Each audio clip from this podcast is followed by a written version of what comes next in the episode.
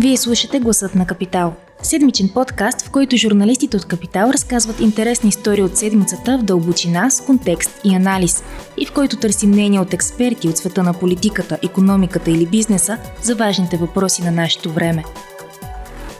Здравейте, вие сте с гласът на Капитал, аз съм Анина Сантова.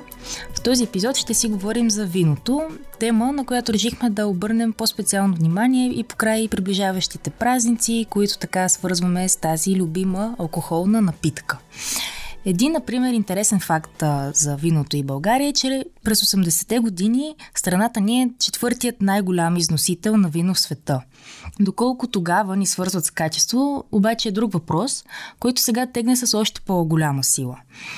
Основната разлика, като гледаме пазара сега е, че той, така да се каже, е по-трезвен, а България вече не е фактор в износа, като според специалисти това обаче не се дължи на лошото качество, ами по-скоро на лош маркетинг. В този подкаст а, искаме да ви разкажем защо стана така и дали страната ни въобще може да се върне към някогашния успех. Разговаряме с редакторката Ани Коджаеванова. Здрасти, Ани. Здравей. А, да започнем така с а, любов към виното и като кратко обяснение, защо реши да сега да разгледаш тази тема и като цяло ти понеже следиш доста отблизо сектора, какви са любопитните моменти, които забелязваш последните години? Каква е картината? Решихме да разкажем за темата заради приближаващия професионален празник Трифон за Резан. А, аз наистина следя сектора доста отдавна, вече близо 15 години пиша за вино и в Капитал, и в а, професионалното издание за вино и кулинария Бакхус. Често дегустирам вино, често пия вино, говоря си с, производители и търговци, а, така че имам поглед. А другата причина е, че през лятото а, така нашумяха в социалните мрежи едни доста интересни данни и графики, които показваха как България е била някога наистина много голям износител. И този факт а, така стана интересен на хората, особено на по-младото поколение, което не знае за това. Някои от тях дори не са били родени по това време. Така че решихме да разкажем тази наистина прелюбопитна история за българския успех на външните пазари, което се случва до голяма степен, ако трябва да сме честни, тази статистика на пика на, на популярността си България е изнасяла близо 300 милиона литра. Това е огромно количество. А, това е много повече, отколкото изобщо произвеждаме сега. Сега произвеждаме нещо от порядъка на 80 милиона литра. Тоест, ние сме изнасяли пет пъти повече, от, отколкото произвеждаме сега. Основната част от този износ, разбира се, е бил насочен към източния блок. България е била една от държавите, които буквално са захранвали а, СССР и, и цялата му сателитна орбита а, с вино.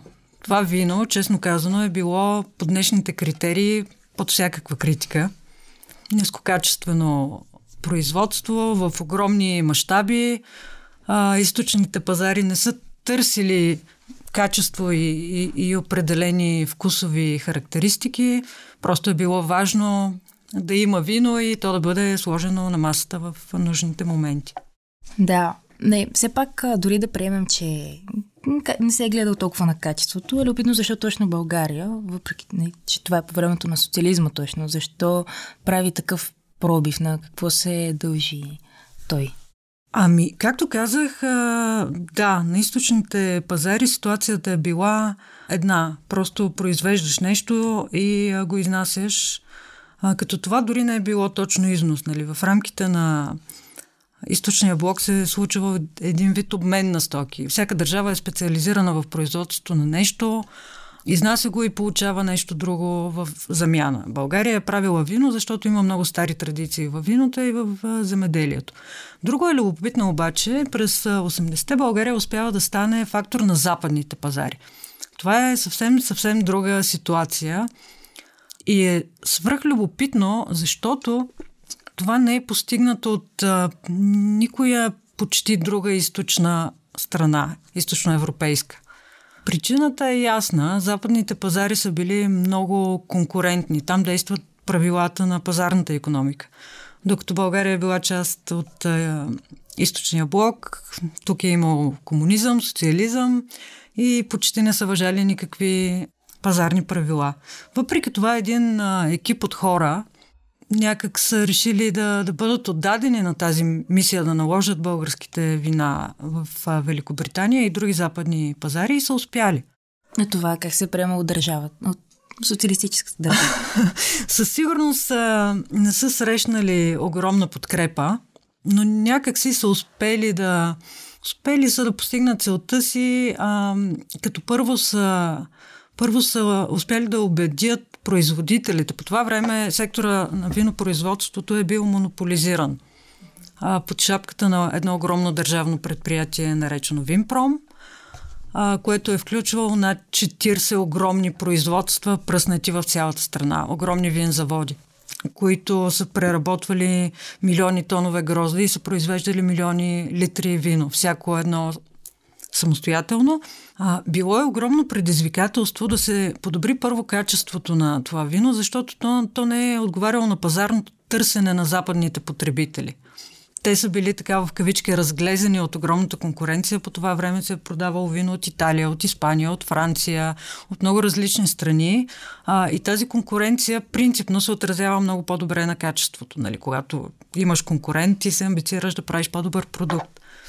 А, така че българското вино е било тотално неконкурентно от към качество, но това се е променило с, а, с конкретни стъпки. А, малко по малко във времето. Второто нещо, което е, е било фактор а, България да, да успее да се наложи, е, че екипа, който е работил за това, е разбрал колко, колко важен е имиджа и маркетинга за виното. Това е на един свръхконкурентен пазар, това е половината от успеха. А, което и сега е предизвикателство. Което сега е предизвикателство също. Ще стигнем до там.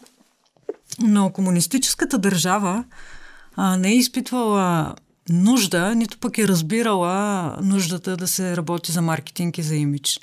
А, въпреки това, а, един отдаден екип от хора са успели а, да рекламират успешно българското вино на западните пазари и в крайна сметка нещата са се получили.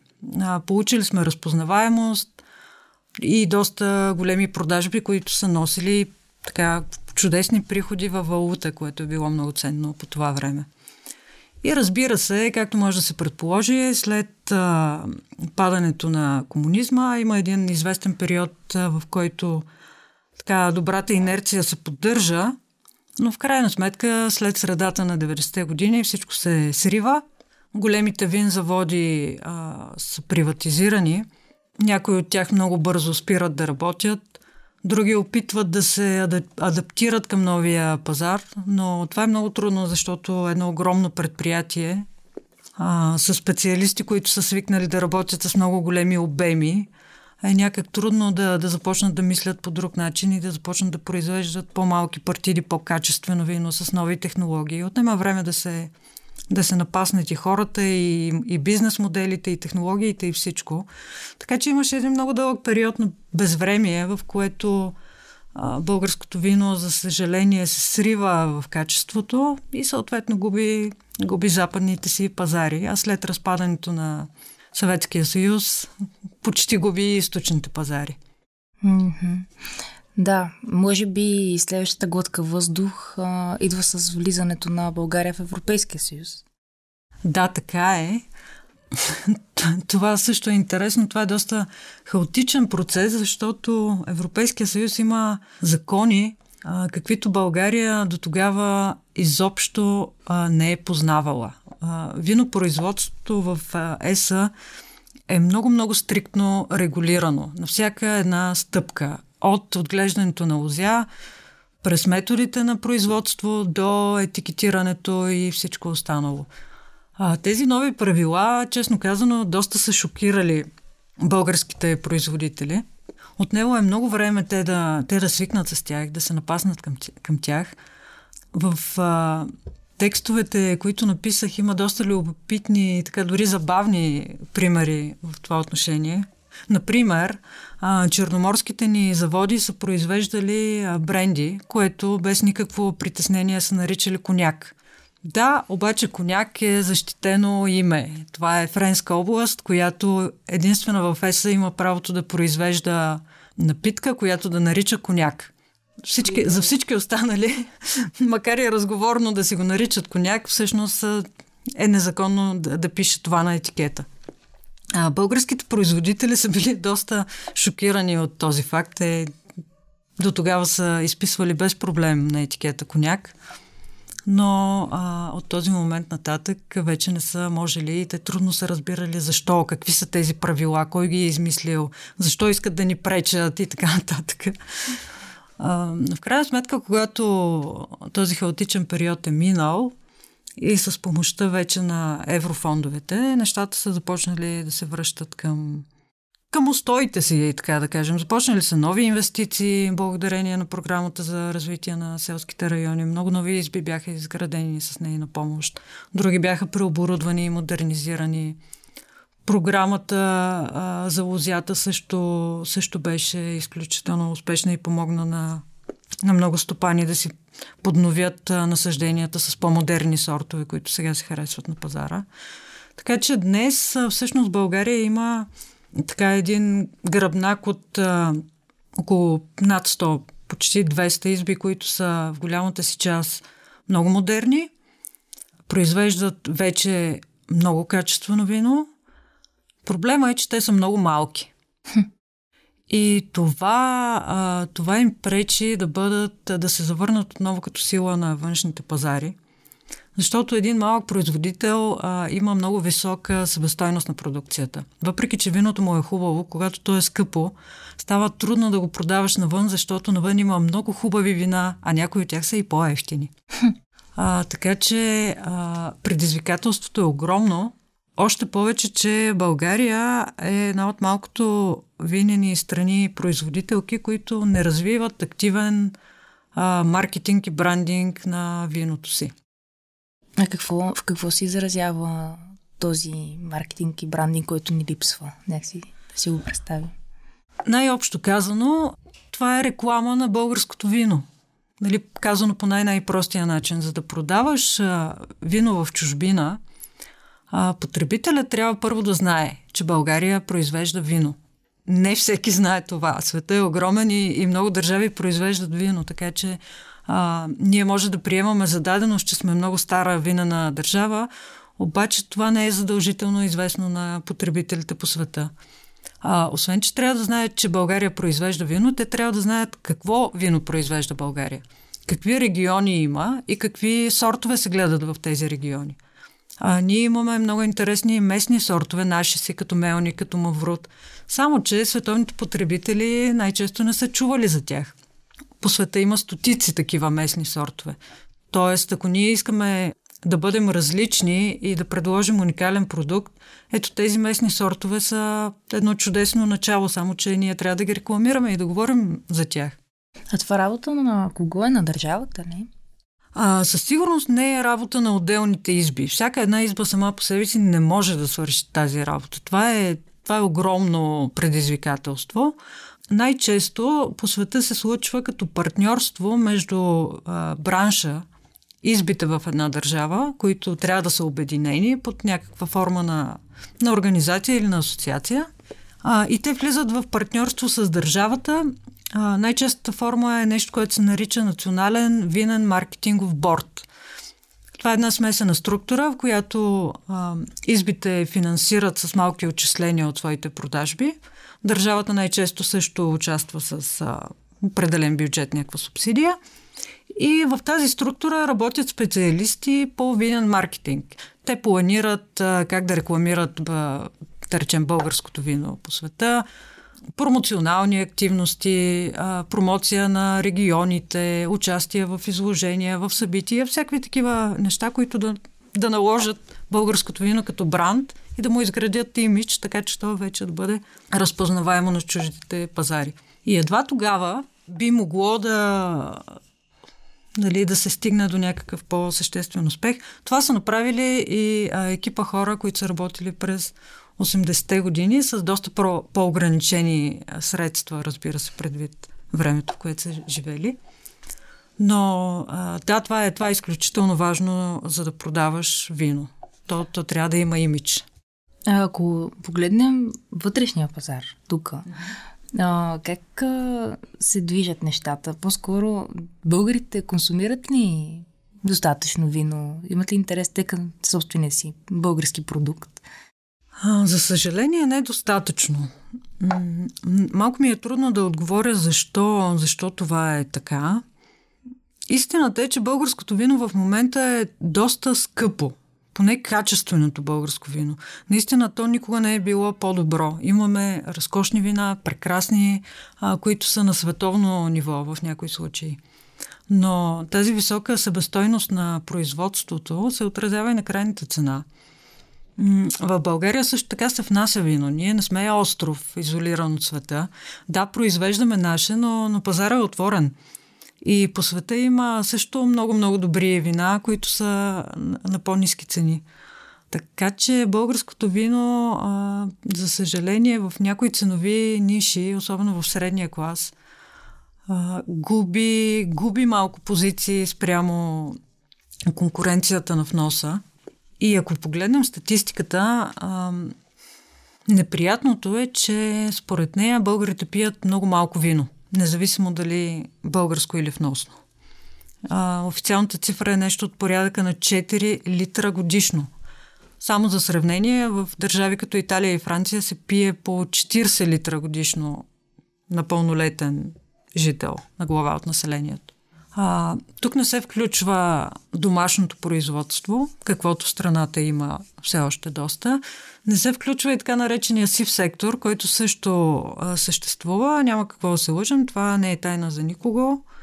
А, не, не регламентирани продажби на наливни вина. Виждаме ги по всички пазари в пластмасови бутилки или в всякакви опаковки. Но въпреки това, така, консумацията на вино е доста по-малко от тази на бира, дори от тази на ракия Нали, те няма как да ги сравняваме, защото от, от, от твърдия алкохол се пие доста по-малко, но, но като цяло, а, да, пие се малко вино. А понеже по-рано казваме, че то вече е по-качествено, ти спомена и, че в по-низкия ценови клас трудно се намирате, но по какво се решава дали е качествено за пиене и хубаво за, за хората, защото в крайна сметка, дори ако се върнем към Римската империя, то се ползва и като храна, и като антисептик, някакси важно е качеството. Да. Качеството на виното е така малко сложен въпрос. Специалистите имат един набор от характеристики, които използват, за да преценят дали едно вино е качествено или не. Гледат цвета му, плътността, ароматите и така нататък. Истината е, че виното е хубаво, ако се харесва на потребителите. Ако на теб ти е приятно да пиеш това вино, значи всичко е окей. Okay. но има различен тип различен тип вина. Има вина, които са така по-непретенциозни. Човек си сипва чаша 2-3 с обяда или с вечерята и просто го пие като добавка към храната, без да мисли много-много за него. Има вина, които имат а, така много по-наситени и по-изразени качества, а, които изискват специална диета. Нали? Има цяла цяла дисциплина съчетаване на, на вино и храна. Хубавите вина изискват а, определено меню. А, сумелиерите са хора, които се занимават с това, да съчетават а, конкретно вино с конкретни ястия. Има вина, които, които се пият като аперитив, примерно едно свежо пенливо вино преди вечеря или, или на коктейл след обед, или пък да си отвориш един а, свеж сувеньон блан лятото до басейна. А, виното трябва да носи удоволствие на хората. Да, зависи от комбинацията, явно. Добре да завършим така с, може би, така доста интересния въпрос. Дали България има шанс отново да се върне така на картата на вино в света? Да отново да си върне позициите, които имал, да кажем, през 80-те години? Със сигурност България няма да се върне като голям износител на картата винената в света. А, просто вече няма как да произведем тези огромни количества, които някога са се правили. Нито имаме а, инфраструктурата, т.е. тези големи предприятия, които някога са произвеждали милиони литри, тях вече ги няма. Т.е. ние нямаме капацитета да, да произведем подобно количество. Но ако България започне да работи много активно за за имиджа си като винена държава и за маркетинга и така брандинга на българското вино на външните пазари. Предвид много доброто качество, български вина от определени региони могат да, да се наложат в определени нишови пазари. И това би било чудесна новина и би ви носило имидж на цялата страна и добри приходи на тяхните производители. Но за това и, и самите винари, и самата държава трябва да намерят път един към друг и да започнат да работят заедно в името на по-голяма цел. Супер, много ти благодаря, Ани. А, аз ви съветвам да прочетете цялата тема на броя в седмичния Капитал или на сайта на Капитал, където има много интересни примери и подробни графики за пазарно вино. Ако този епизод ви е харесал и искате да слушате новите епизоди веднага, щом излязат, абонирайте се за гласът на Капитал в Apple Podcasts, Google Podcasts или Spotify. Обратна връзка можете да ни изпращате на podcasts.capital.bg или в познатите ви профили на Капитал във Facebook и Twitter. Музиката, която чувате в този подкаст е написана от композитора Петра Дондаков специално за Капитал, а епизодът монтира Тихомир Колев.